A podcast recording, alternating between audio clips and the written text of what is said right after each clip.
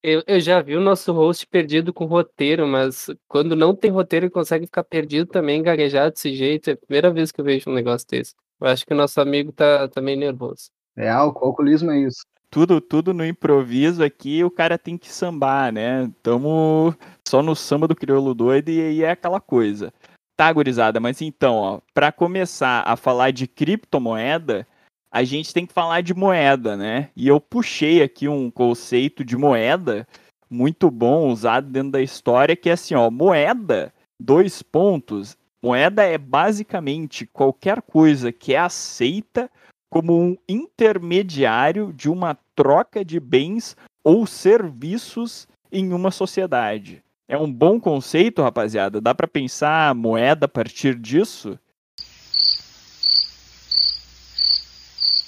Claro que sim, né, gurizada? Moeda é o intermediário da troca, né? Muito obrigado aí, todo mundo empolgadaço. Cara, eu queria falar aqui, ó, que essa semana eu achei que esse programa ia ser bom, entendeu? Mas aí começaram com o Saladar, e aí então ó, o cara ouvinte que tá nos escutando já se prepare que ela vem bobajada, mais uma vez.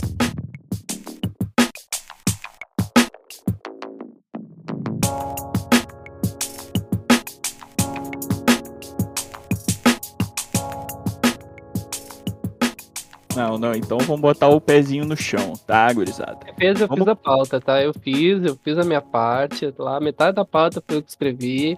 Se não quiseram seguir a pauta, a culpa não é minha, então só tô tirando o meu da reta. O conceito de moeda, ele surge, então, gurizada, nessa necessidade da gente marcar um valor, que é necessariamente um valor de troca. Porque vamos imaginar aqui uma situação em que eu tenho um saco de arroz, o Gabriel tem um saco de feijão e o Henrique tem ali dois sacos de carne. E a gente quer comer, todo mundo junto, né? O Anderson também, incluído nessa parada, feijão, arroz e carne. Cada um quer fazer essa comida na sua casa, tá bom? E aí a gente precisa trocar esses nossos mantimentos que a gente tem de sobra para conseguir os outros, né? Só que daí aqui, ó. Eu sou amigo do Gabriel, confio no Gabriel. E aí o Gabriel fala aqui, ó. Ah, o que tu acha? Vamos trocar aqui, então, meio quilo de feijão por meio quilo de arroz? Aí eu, não vou sair perdendo, né? Não me parece que eu vou sair perdendo. Aí eu vou lá e troco com o Gabriel. E aí a gente tem uma troca esporádica. Mas aí, agora, quando eu for trocar com o Henrique esse arroz, ele vai falar, não, 500 gramas de arroz teu não troco aqui por 500 gramas de carne minha. Aí a gente pode pensar por N motivos. Mas e como é que a gente vai parear essas trocas quando a escala começa a aumentar, né? A gente precisa, então, de um marcador que vai ser esse mediador das trocas, que por muito tempo era o sal. E aí o Anderson, para ele poder fazer o feijão, arroz e a carne dele, ele tinha que trabalhar. Aí ia lá o Anderson e trabalhava na fazenda de gado do Henrique, o Henrique produtor de carne. O Anderson trabalhava e o Henrique pagava ele com um marcador de valor, né? Um produto que tem um valor intrínseco nele, que é o sal. E aí esse sal, ele tem uma certa pareabilidade tanto com o arroz, quanto com o feijão, tanto quanto a carne. E esse é o produto que pode ser trocado e intermediado. O sal não tem um valor em si, né? Ele vai ser um valor de, sei lá, salgar a comida, né? Mas ele é como se fosse um outro bem ou um outro serviço que o Anderson desempenhou pro Henrique e também a carne que o Anderson pode comprar abstrato, né? Ele é um valor abstrato, ele é uma promessa de bem e serviço, o sal. E aí que entra o dinheiro, a moeda, porque no fim, em si, é um pedaço de papel que a gente confia, que a gente vê ali uma promessa de um bem ou serviço. Por si, ele não tem valor nenhum. Por si, ele não mata a minha fome, ele não garante minhas necessidades básicas. Mas é a promessa de que ele pode comprar um bem ou um serviço que me garante e garante o valor para ele. Mas isso só acontece porque a gente tem uma confiança, né, em sociedade que aquilo vale o que vale. que R$1 vale R$1 e que R$1 compra tal coisa. Hoje em dia não existe mais nada menos de R$1, né? Acho que não dá para comprar nada por R$1. Mas a gente tem só chiclezito, né? Mas não Trident. E aí que tem essa forma abstrata de dinheiro. E aí, rapaziada, o que vem depois do dinheiro papel? Qual que é a nossa próxima abstração? Será, Beto, que é a criptomoeda? Oh, mas o que são criptomoedas? Não sei, Beto. Vamos pesquisar. Entrem comigo no túnel do tempo. É muito bom. Meu, criptomoeda, essa moeda digital aí que tá surgindo, né? Não tem, a gente vai falar principalmente do Bitcoin, mas existem várias surgindo junto com isso. Ethereum, Ether, Binance Coin, Cardano, Dogecoin, XRP. Então, tipo, isso só algumas que eu vi aqui na internet, fora várias outras que vêm surgindo. E como funciona, né? A criptomoeda é uma moeda digital, logo ela não tem essa questão física do papel impresso e ela promete, né, não ter ligação com nenhuma região, governo, local, pessoa. E ela está muito mais ligada com a questão do dinheiro por si só, né, pelo valor que ela tem na confiança, que é o que o Beto acabou de falar. Porque, diferente da moeda, a moeda física está sempre ligada a alguma coisa, né? Tipo, o dólar, ele aumenta, ele cai sempre em relação a decisões de grandes líderes, talvez alta no petróleo, presidente dos Estados Unidos, alguma fala do presidente dos Estados Unidos, sei lá. E essa é a promessa da criptomoeda, de que ela não precise disso. Como é que surge o Bitcoin, que é o que a gente vai se propor mais a falar, né? O Bitcoin ele surge em 2008, logo após exatamente isso, uma crise econômica, né, que acontece em 2008, que é aquela crise imobiliária, que todo mundo falou que foi a pior, foi a falência, a mais próxima da falência dos Estados Unidos, né? Foi uma crise bem forte, e após disso surge essa ideia de criptomoeda, que não esteja ligado com nenhum estado, como eu comentei. Quem criou o Bitcoin, e é isso que torna muito mais interessante toda essa história dessa moeda, é o Satoshi Nakamoto, só que ninguém sabe realmente quem é esse cara, ele é um anônimo, ninguém sabe se ele está vivo, se ele não está, do que se alimenta, se ele é uma pessoa, se ele é um grupo, se ele é vários. Ele cria, no dia 31 de outubro de 2008, essa criptomoeda nova, que é exatamente isso. E ele explica como é que funciona o sistema eletrônico, que ele chama de peer-to-peer, e é uma coisa bem simples. Ele explica em 9 páginas, se eu não me engano, como funciona a questão de pegar mais criptomoedas, né? Isso tudo com essa promessa de que vai ser uma moeda digital, que não vai depender de um governo, e toda a base dela é em cima de criações matemáticas, e ela é limitada, logo, ela não sofre a questão da inflação, de poder imprimir mais moedas, mais, até ela não valer nada. Por ela ser limitada, ela só tende a valorizar mais e depois se tornar instável, acabe ela. A ideia é de que tenha até 21 milhões de unidades, e de que essas unidades vão ser todas recolhidas, todas mineradas, como eles chamam, até 2140. No caso, essa mineração é por causa que ela é muito parecida com ouro, nessa ideia de que é um recurso limitado e que um dia vai acabar e tal. Mas depois a gente entra mais um pouco sobre isso. Uma coisa interessante aqui na história, o primeiro cara que recebeu o Bitcoin foi esse cara aqui, ó, Hal Finney. Não sei se vocês ouviram falar, mas ele tweetou isso em 2008 também. Ele tweetou que estava rodando Bitcoin, né? Running Bitcoin, que é rodando o sistema de Bitcoin, né? E foi o primeiro cara, ele foi pago com 25 Bitcoins, né? Então, tipo, depois disso... Não, foi 10 Bitcoins. Depois disso, o Bitcoin vira, tipo, essa ideia abstrata, meio Minecraft, de ficar minerando e trazendo mais dinheiro. No começo, todo mundo minera bastante Bitcoin e é muito legal, muito bonito.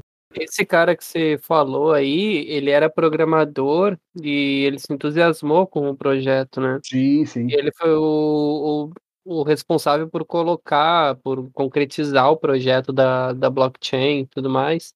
E é esse cara que eu tava... É esse cara que ele tá congelado, inclusive, né? Ele faleceu. É, isso é muito mais louco. Tem uma teoria de que, na verdade, ele é o próprio criador, né? O Satoshi Nakamoto, né? Só ele não quis se identificar como... E ele se congelou, né, Tipo, pra no futuro ser descongelado quando puder, né? Sei lá. Pode... A teoria é de que ele descongelou pra depois ver o futuro da própria moeda que criou, né? Muito louco. Mas é isso aí, o Bitcoin surge como essa forma de protesto contra a impressão, né? Contra a inflação e a pobreza que gera essa inflação. E como é que se minera essas questões, né? Como é que a gente produz o Bitcoin? Alguém consegue me responder aí? Ah, rapaziada, basicamente assim, ó, a gente tem um grande sistema de computadores, né? Porque a gente tem uma rede, né? Como se fosse uma internet, né? Essa internet, ela conecta, sei lá, o mundo inteiro. E aí tu tem o teu computador em casa que tá rodando ali o programinha do Bitcoin, né? O que ele tá fazendo, na verdade? Ele tá executando cálculos para criptografar e descriptografar informações. O que são essas informações? Essas informações, que são o que eles chamam de hash, são os relatórios das moedas, né? De onde é que essas moedas estão, o que aconteceu com elas, né? E aí, como é que a gente minera o Bitcoin? A mineração é feita quando um bloco de hash, um relatório, ele completa a sua descriptografação, né? Quando ele é processado, basicamente, ele é todo calculado e essa informação é validada. Quando tu tem, assim, muitos computadores que conseguem fazer esses cálculos, tu tem um nó, né? Dentro dessa grande rede, tu vai ter vários pontos de nós. E aí, tá, calma que é complexo, gurizada, vamos passo a passo, tá? Grande rede, nós, e aí cálculo de informações. A cada, no intervalo fixado de tempo, então, são 6 vezes a cada hora, basicamente, de 10 em 10 minutos, quando mais ou menos um bloco é todo calculado, essas moedas são liberadas dentro do blockchain, né? Aí no início se começa com o valor fixado de moedas, que eu acho que eram 25, e ela vai caindo para metade de tempos em tempos, né? Então, nessa primeira vez... Anos. Oi? A cada 4 anos, se eu não me engano. Eu não sei se é a cada 4 anos ou se é nos próximos... Era 50? Tá. Não, 50. Ela começou como recompensa de 50 bitcoins e a cada 210 mil bitcoins ela cai pela metade, né? Ocorre o que a gente chama de halving, que é a quebra pela metade no número de recompensa. Só que isso, em média, dado os níveis de dificuldade de descriptografar cada bloco e o tempo que leva de mineração, em média leva 4 anos para ocorrer cada halving, né? Para serem liberados 210 mil bitcoins e ser cortado pela metade. Sim, e aí, mas isso eram cálculos lá no passado, né? Desculpa, Gabi, só para eu fixar aqui, mas é que quanto mais trânsito e transferências de moedas a gente tem, mais esses blocos de informação aumentam. E aí, mais desempenho e energia a gente precisa gastar e consumir, mais computadores a gente precisa ter processando para terminar um bloco. E aí, esse tempo ele ainda pode ser um pouco volátil, né? Porque também não se imaginava que a quantidade de informações que iam circular dentro dessa rede, apesar dela ser tipo toda distribuída e ela trabalhar com os nós, aconteça, né? E aí, então, de tempos em tempos, essas moedas elas são lançadas dentro do sistema como recompensa. E aí tu minera. Mas é um sistema quase que como que sorteio, né? Ele não depende do quanto a tua máquina processa, né? Ela vai assim, ó, fechou um bloco, lançou na rede, posso ganhar ou não. Tipo, eu posso estar com um computadorzinho aqui e ter a mesma chance do que, uma infinidade de máquinas por aí também. Vai, Gabi. É quase como se fosse, bem, a ideia de mineração é bem como se fosse a ideia de ouro mesmo, né? Tu sabe, tu encontra uma jazida de ouro, tu cava ali e se tu der sorte tu acha ouro, mas o teu amigo do lado pode estar cavando na mesma jazida e não encontrar, né? Outro exemplo, tipo, fácil de tentar entender é que esses cálculos é tipo como se fosse montar um quebra-cabeça, né? Então, tipo, os mineradores, esses computadores vão calculando as coisas e montando as peças, né? Enquanto, tipo, eu esqueci o nome da outra pessoa que tem também nesse cálculo, acho que é Noodles ou Nodes, eles fazem o projeto contrário, que é, tipo, ver se as peças do quebra-cabeça, no caso o cálculo, tá correto. Então, tipo, são três movimentos, né? O movimento de fazer o cálculo, depois o outro movimento de montar o quebra-cabeça, e o terceiro movimento é de ver se os cálculos estão fechando todos corretamente. Isso, que são os nós, né? E aí, como é que acontece uma transferência de Bitcoin? Tu passa, né, o Bitcoin, então, ele sempre é um negócio que só tem o seu endereço fixado. Tipo, eu só sei onde o Bitcoin está, né? Eu nunca sei por onde ele passou. Então, eu só sei quem tem agora. Eu não sei por onde ele circulou ou para onde ele vai ir, a tendência. Em tese, não. Hã? Em tese, não. Em tese, ele guarda toda a informação do processo dele, de onde começa até para onde termina. Se fizer 150 transações, vai aparecer lá por onde aquele X Bitcoin andou nas 150 transações. Por isso que tem assustado tanto a ameaça de que alguns governos querem taxar os dividendos de bitcoins, né? Porque dá para te saber quem tá com o bitcoin. O que não dá é para te, sei lá, copiar essa informação. Né? Meu, e outra coisa, Beto, quando tu comentou sobre os computadores ali, tem a questão de quanto mais computadores quanto mais pessoas estão nesses blocos fazendo esses cálculos, mais difícil é resolver e mais demanda tempo e energia. Antigamente, quando começa a mineração de Bitcoin, as primeiras minerações, com um PC normal, o teu computador aí, Intel Dual Core, tu conseguia minerar Bitcoin tranquilamente, né? Tipo, não gastava uma energia e tal, mas era tranquilo, assim.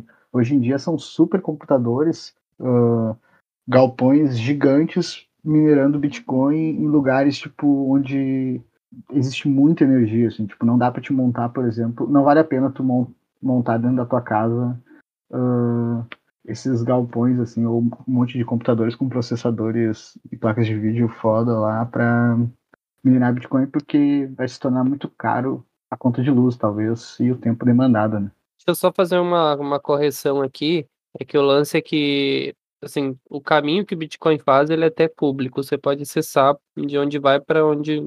de onde chega e para onde vai cada Bitcoin usado em cada transação. O lance é que a tua carteira, o teu código, digamos assim, ele não carrega uma identidade, né? Então, se o Beto tem X número de Bitcoins ou recebeu X número de Bitcoins, não dá para saber que foi o Beto que recebeu. E esse código pode estar, sei lá, num pendrive, num HD externo ou na própria máquina do Beto, né? Então, só para não ficar essa ponta solta aí. É, meu, já aproveitando, então, só seguindo essa questão que o Gabriel falou, né? Como que cada vez o processo de mineração ele começou a demandar mais energias, assim, né? Inclusive essa foi uma coisa que movimentou bastante, tipo, o mercado de placas aí, né? Tipo, o pessoal comprando máquinas cada vez mais potentes para conseguir minerar em maiores quantidades e tal.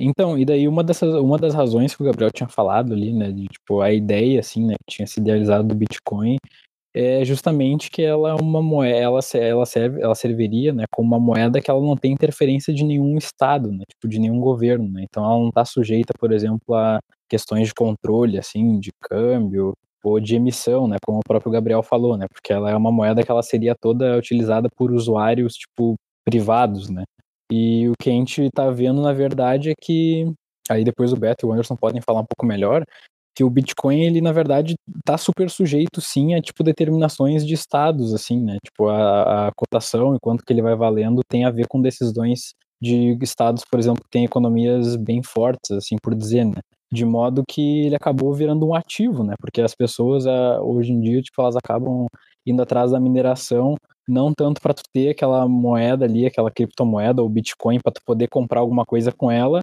mas sim para tu poder, tipo, depois fazer uma troca por dólar, tá ligado?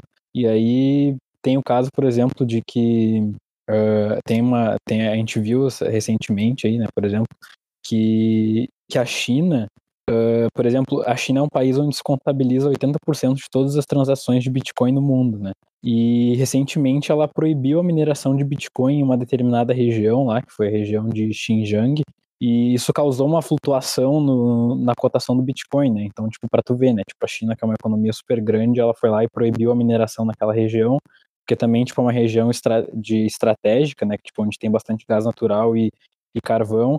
E aí o preço do Bitcoin, a cotação dele foi afetada por essa decisão. Isso, acho que assim, a grande questão do Bitcoin, eu acho que uma má interpretação que tem é de tipo, o Bitcoin ele não depende de um estado, né, para geri-lo.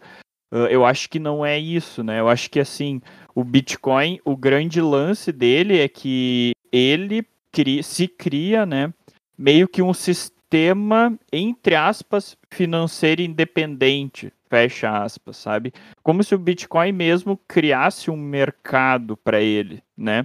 Porque, ao fim e ao cabo, a blockchain é o sistema de validação e de autenticação das transferências, né? Então, ele é um sistema que se autogerencia, né?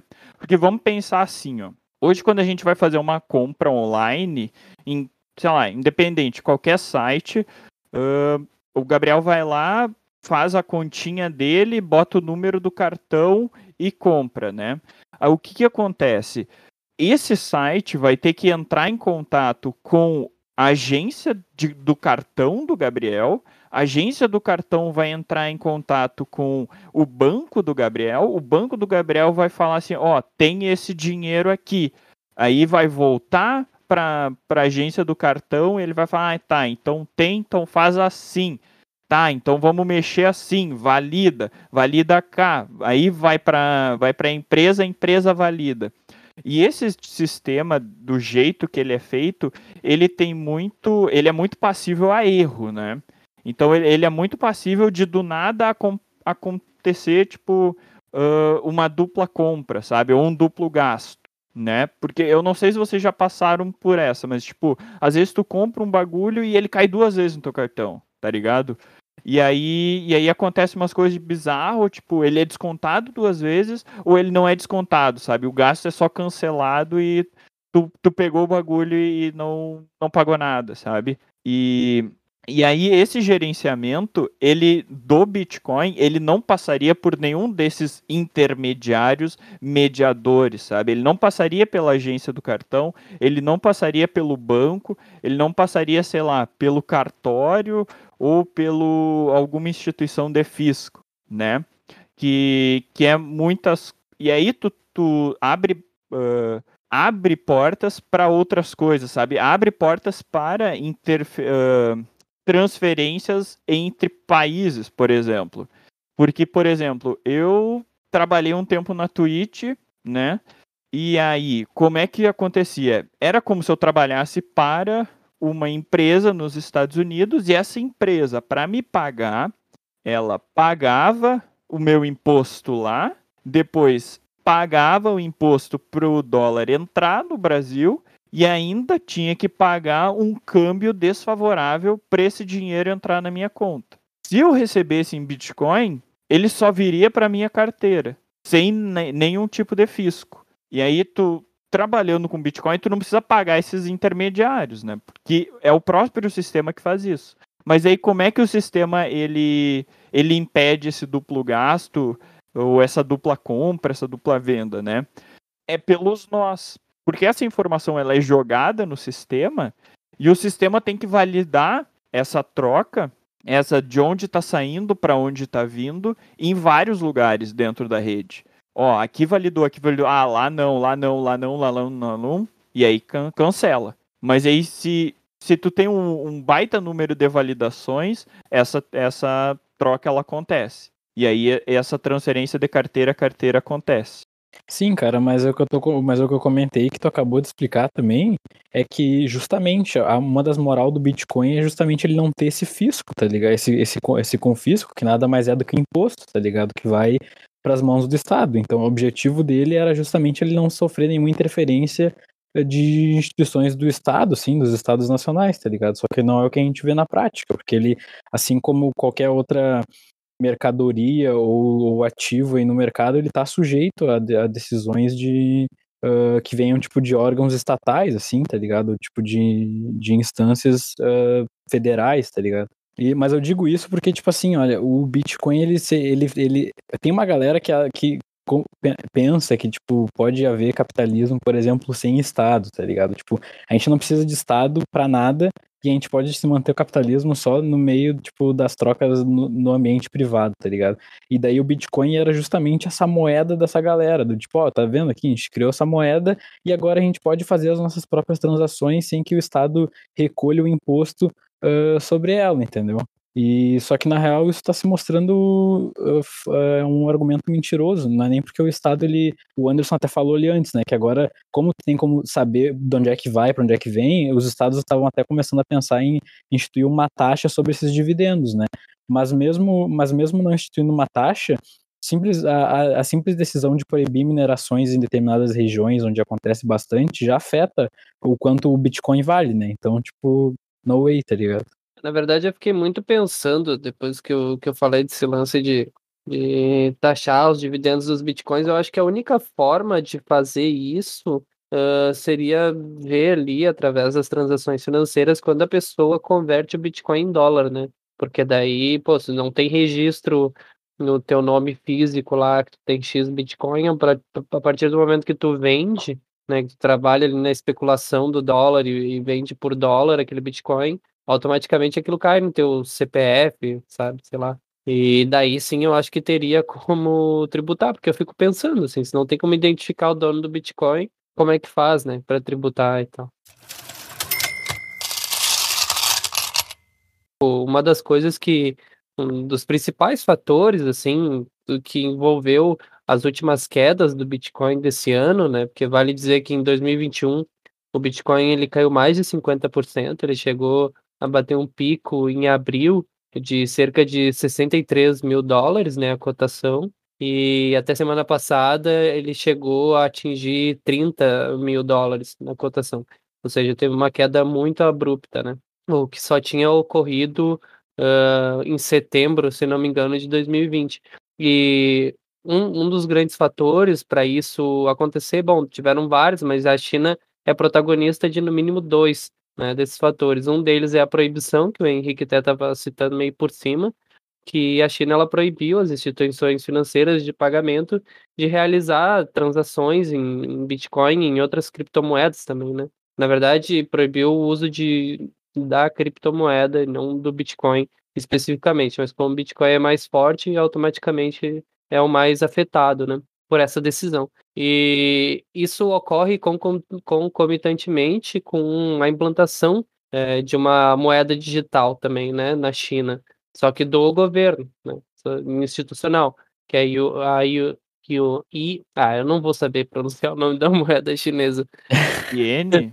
Não é ien, é do Japão, é yuan. Porra, esqueci o nome da moeda, cara. E outra questão também chinesa que provocou a queda do Bitcoin, mas dessa vez foi mais um acidente, né? É que... A região que tu tá procurando é a de Xinjiang, velho, que sofreu a inundação lá e tudo mais. Exatamente, a região de Xinjiang que sofreu uma inundação em uma mina de carvão, né? E isso afetou, tipo, drasticamente a capacidade de processamento da rede de Bitcoin, né? O que mostra que, como o Henrique também já tinha falado, que o Bitcoin ele está extremamente atrelado a energias não renováveis, né? Combustíveis fósseis e matérias como o carvão e tudo mais, né? Porque também é uma matéria-prima barata de se produzir energia na China, né? A China não é que nem o Brasil lá, que tem 87% da matriz energética em torno de hidrelétrica, né? A coisa é muito mais embaixo, e a China tem várias questões aí com emissões de CO2 e tudo mais, né? Para desmembrar alguns pontos do que o Anderson falou e tal, né? Eu vi que isso foi tipo um documento oficial que eu vi traduzido para inglês, que tipo, eu vi que nessa região de Xinjiang, que o Anderson comentou, que é a mesma região onde teve a inundação e que depois eles proibiram a mineração de Bitcoin na região, que tem essa questão da preocupação de um ministério com a questão das energias, né? Tipo, de fontes de energia que são muito poluentes, né? Então, tipo, a China tem um plano para daqui a alguns anos, não vou me lembrar exatamente a quantidade de tempo, reduzir, tipo, e tornar suas fontes, essas matrizes energéticas, tipo, mais sustentáveis ou renováveis, assim, né? Então eu vi, é claro, né, é obviamente que isso conversa com o que o Anderson falou, que o governo chinês está instituindo sua própria moeda virtual, né, então, tipo, tá ligado aquela história de matar dois coelhos com uma cajadada só, tu vai lá, tipo, já resolve um problema, por exemplo, que é de emissão de gás carbônico, e tu já também tira uma moeda, uma moeda virtual que pode ser uma concorrente, tá ligado?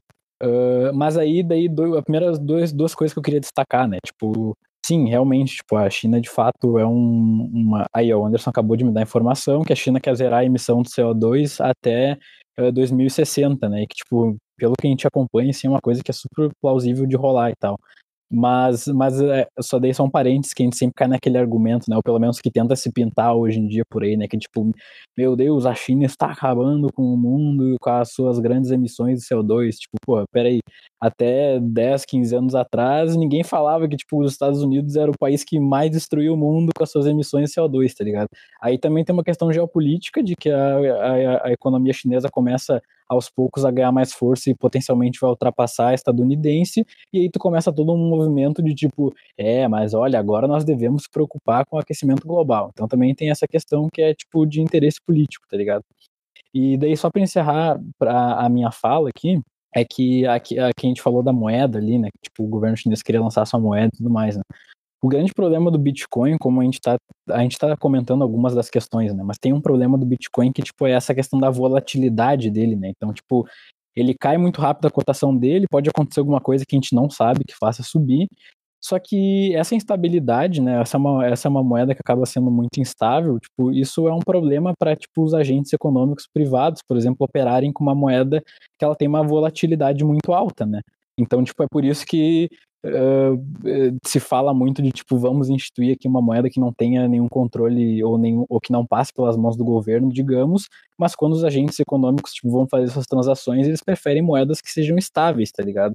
Então, tipo, e as moedas que são estáveis e que vão conseguir, tipo, sofrer um aporte para se manterem estáveis são justamente as moedas nacionais, que são operadas, por exemplo, o dólar dos Estados Unidos, tipo, dar um exemplo do real que também, mas tem o euro também, que é uma moeda que claro que ela tá ali na comunidade do euro e tal, né, mas tipo, é uma moeda que ela tá sujeita a uma interferência de um órgão de Estado, entendeu?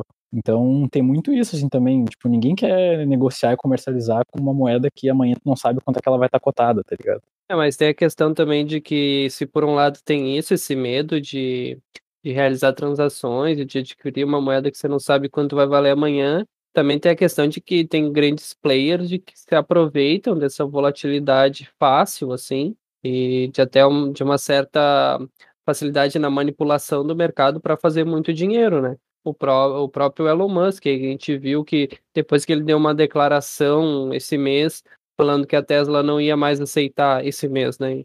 Em abril de 2021 que ele falou que a Tesla não ia mais aceitar pagamentos em Bitcoin, né? E daí os bitcoins foram lá e despencaram. Só que a mesma Tesla, meses atrás, tinha comprado, sei lá, 3 bilhões de dólares em bitcoin. E daí o mesmo Elon Musk foi lá e falou que era um entusiasta da parada e tudo mais. Deu uma tuitada e o que aconteceu? Automaticamente o bitcoin disparou, porque agora era uma grande empresa num setor extremamente importante, né? Que, pô, a Tesla faz carros... ecologicamente corretos e tudo mais, né? E daí, o que acontece? O Bitcoin vai e dispara. Então, esse capital que eles tinham investido automaticamente se multiplicou, né, exponencialmente, assim. E agora ele pega e volta atrás, né? Fala que, bom, a Tesla não vai aceitar mais pagamento em Bitcoin justamente por causa desse paradoxo, né? De que se o Bitcoin, ele não contribui com o meio ambiente por causa da quantidade de energia que é usada na mineração, então como é que você vai usar Bitcoin para comprar carros elétricos, né, que são aí tudo ecológicos e tal, toda uma preocupação com a pegada de carbono, né? E só para dizer, isso aconteceu muito. O próprio Elon Musk também, ele foi o responsável por valorizar uma uma criptomoeda que era um meme, que era a Dogecoin, que tem lá o desenho de um cachorrinho que é um meme, sabe? E daí, por causa de uma declaração dele, sei lá, deu uma subida ridícula, mas ela valia coisa de 0,6 centavos de dólar e passou para 30 centavos de dólar. Então, não é nada, sei lá, se investiu R$1.000, tu ganhou muito dinheiro, né? É só um exemplo de como eles também se valem dessa volatilidade, né? Sim, por isso que a gente está também falando que o Bitcoin ele se tornou um ativo, né, e não uma moeda, né? Tipo, ninguém vai lá e usa o Bitcoin como unidade de conta, ou tipo, para fazer pagamento direto em Bitcoin, né? Até que é uma coisa que a gente estava discutindo essa semana e tal, que tem lugares que aceitam, mas serve aos movimentos de especulação, tá ligado? Tipo, ao grande cassino financeiro global aí, tá ligado? É, total. É, exatamente. Porque tu não tem confiança na moeda, né? Porque imagina assim, ó, a gente chega hoje na padaria aqui com 15 centavos de Bitcoin, quer comprar uma paçoca, mas não consegue, né?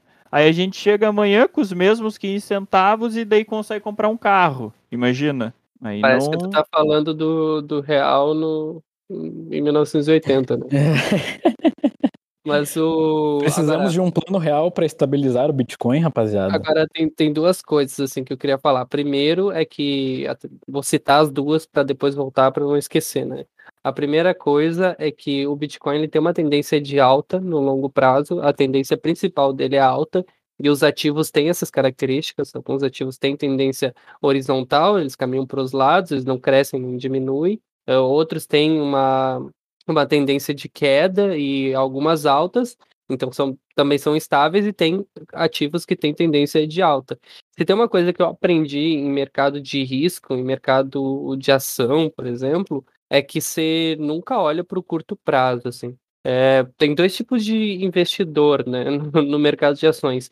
Aquele que olha todos os dias o resultado das ações e todo dia perde um pouquinho de cabelo, e é aquele que vai controlando mês a mês e faz um balanço dos últimos anos de cada ativo para ver o que de fato está subindo e o que de fato só está acompanhando o movimento do mercado, né? Eu, por exemplo, que tenho lá meia dúzia de ação, é muito comum eu abrir o home broker e ver que, sei lá, nas últimas 24 horas caiu 5%, 7% dos meus ativos, sabe? E daí é aquilo, você pode se desesperar ou você pode puxar lá, ver qual ativo que está caindo e ver nos últimos 2, 3 anos de preferência, no mínimo o último ano, e ver qual que é a tendência dele, o que está acontecendo, e ter uma coisa mais... fazer uma análise um pouco mais aprofundada, né? E aí é que eu entro no segundo ponto, que é justamente a questão dos halvings. Por que que o Bitcoin tem a tendência de crescimento a longo prazo e que todo mundo que, tipo, é entusiasta da moeda não desistiu dela, apesar das quedas? Porque essas quedas são previsíveis, né? O Bitcoin, ele sofre quedas abruptas, assim, desde o seu nascimento. Só que é aquilo, né? Tipo, se ele cai 10%, ele valoriza 300%, 400% ao longo dos anos, né? É o que a gente tem visto, pelo menos. E toda vez que, um pouco antes desses halvings, assim, tipo, acontecerem, que são, como a gente já tinha falado, quando quebra pela metade, a recompensa que é dada por bloco minerado, cada vez que corta pela metade, um pouco antes ali, mais ou menos 6 meses antes dos halvings acontecerem, a gente vê o Bitcoin despencar. É sempre assim, você olha nos gráficos de 2009 até agora 2020, você vê que ali entre 6 e 8 meses antes dos halvings, ele começa a cair 6, 7, 8, 10 e chega, sei lá, 20% de queda um pouco antes do halving. Aí o halving vem, ele acontece e você começa a acompanhar nos 12 meses seguintes uma revalorização do Bitcoin, né? E daí ele recupera aquilo que ele perdeu, então, sei lá, se perdeu 10, ele sobe 10 de novo e depois dispara. Porque cada vez que isso acontece, que acontece esse halving, é o sinal de que o Bitcoin está ficando cada vez mais escasso. E como o Gabriel já tinha comentado lá no começo, é uma moeda limitada e ela tem prazo para acabar, ela tem quantidade, inclusive, né? Uma quantidade que não vai aumentar. Então, querendo ou não, ele é um ativo escasso, né? Tipo, é que nem as pessoas que compram um lote de terra em locais centrais ou em qualquer local, porque, tipo, terra não é uma coisa que se produz mais, né? Tipo, aquele lugar ali vai existir para sempre, querendo ou não. Então é uma coisa que tende a valorizar no longo prazo, por mais que terra muitas vezes passam anos e anos e anos sem se valorizar, né? Então é isso, isso foi um dos principais fatores que fez com que o Bitcoin passasse de ser uma, sei lá, uma moeda de um entusiasta anônimo para virar um, tipo, essa moeda de troca do capital especulativo mundial, sabe? Porque é um negócio que tende a valorizar cada vez mais ao longo dos anos. Os analistas apontam que, tipo, o Bitcoin pode passar 100 mil dólares, sabe? A cotação de 100 mil dólares até, sei lá, 2025, 2030, um negócio assim. E eu não ficaria nem um pouco surpreso se ano que vem ele já batesse esse prognóstico, assim. Meu, mas eu tenho uma pergunta, talvez, é mais uma pergunta que eu não sei responder isso, não entendo tanto de economia.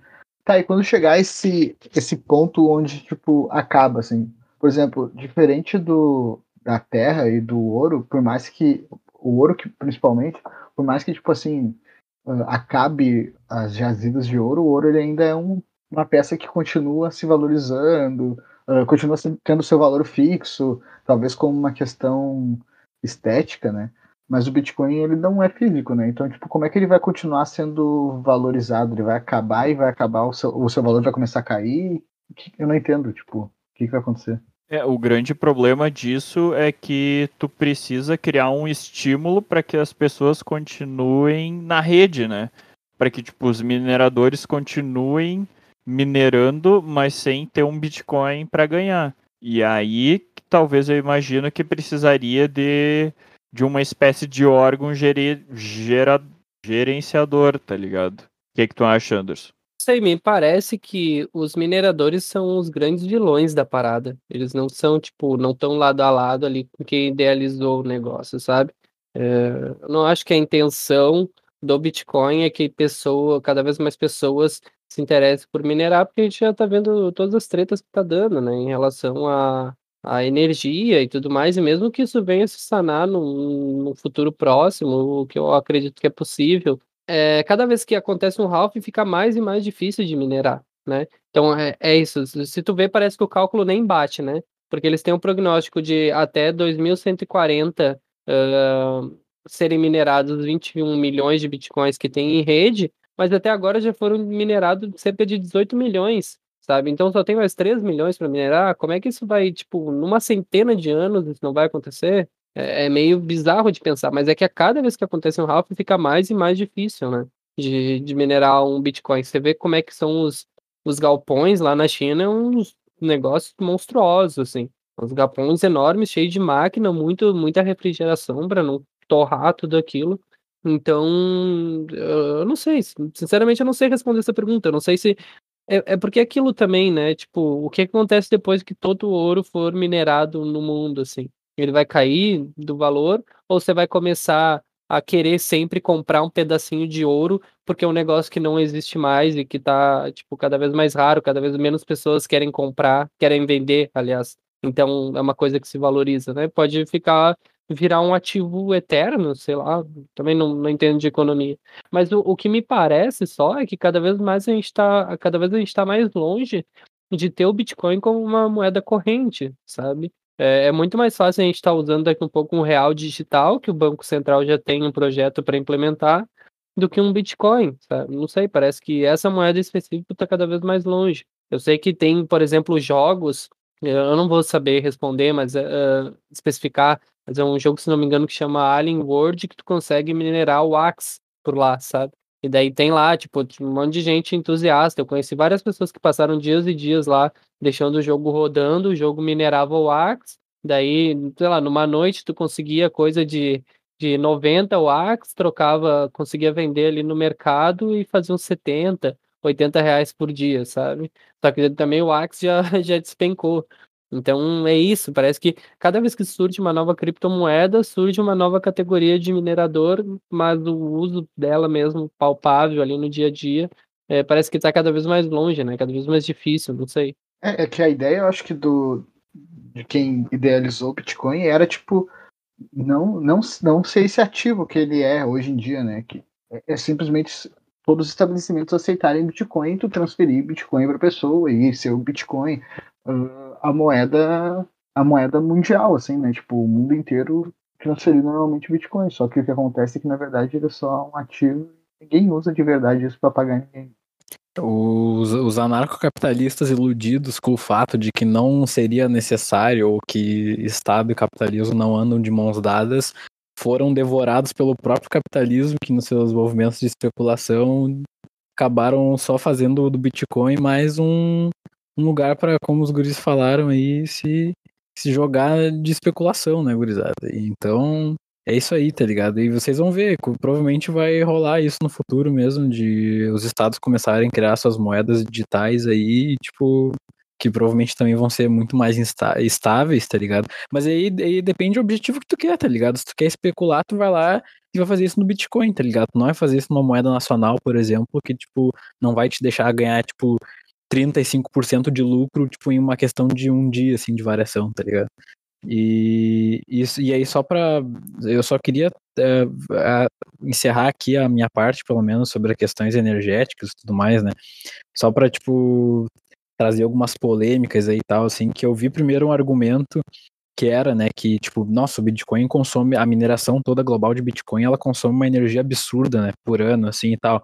E aí depois eu vi um outro argumento, na real, dizendo que, não, cara, na real, tipo, o sistema bancário, ele consome, tipo, mais que o dobro de energia de mineração de Bitcoin, tá ligado?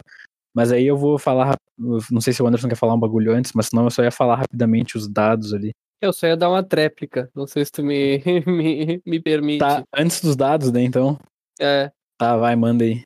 É que assim, tá, o sistema bancário, ele sei lá, mobiliza o dobro da energia que toda a mineração global de Bitcoin utiliza. Só que, assim, o número de pessoas fazendo transações financeiras todos os dias com os bancos, sejam eles, sei lá, digitais, caixa eletrônico, transações no cartão de crédito, tudo que envolve o sistema bancário, é infinitamente superior ao número de Enzo minerando Bitcoin, sabe? Então, assim, o custo de uma coisa que está favorecendo meia dúzia de milionário de entusiasta no mundo e de outra coisa que o mundo inteiro faz ou já fez ou vai fazer o uso em algum momento, sabe? Então, sim, sei lá, sim. Dois pesos, não, medidas, assim. Eu não tô defendendo de que...